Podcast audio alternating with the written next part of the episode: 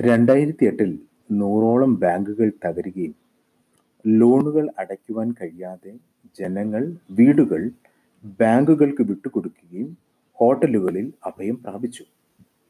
ഇത് ഇത് ബാങ്കുകളിലുള്ള വിശ്വസ്തത കുറയ്ക്കുകയും ബാങ്കുകളില്ലാത്ത ലോകത്തെക്കുറിച്ച് ചിന്തിക്കുവാനും തുടങ്ങി.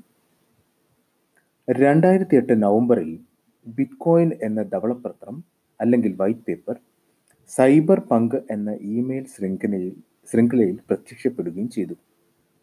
ബാങ്കുകളോ മൂന്നാമത് ഒരു പ്രസ്ഥാനമോ ഇല്ലാതെ സാമ്പത്തിക ഇടപാടുകൾ നടത്തുവാൻ തരത്തിലുള്ള ഒരു പ്രവർത്തന രീതിയാണ് ബിറ്റ്കോയിൻ മുന്നോട്ട് വെച്ചത്.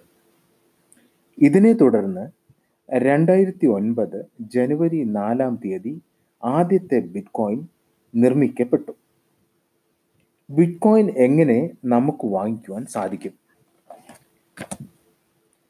ഇമെയിൽ അയക്കുന്ന അതേ ലാഘവത്തോടെ നമുക്ക് ബിറ്റ്കോയിൻ വാങ്ങുവാനും വിൽക്കുവാനും സാധിക്കും.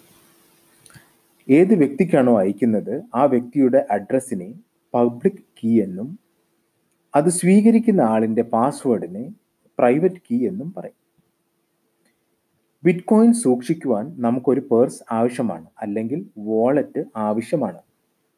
ബിറ്റ്കോയിൻ വാളറ്റ് മൊബൈൽ അല്ലെങ്കിൽ ഡെസ്ക്ടോപ്പിൽ നമുക്ക് സൂക്ഷിക്കാവുന്നതാണ്.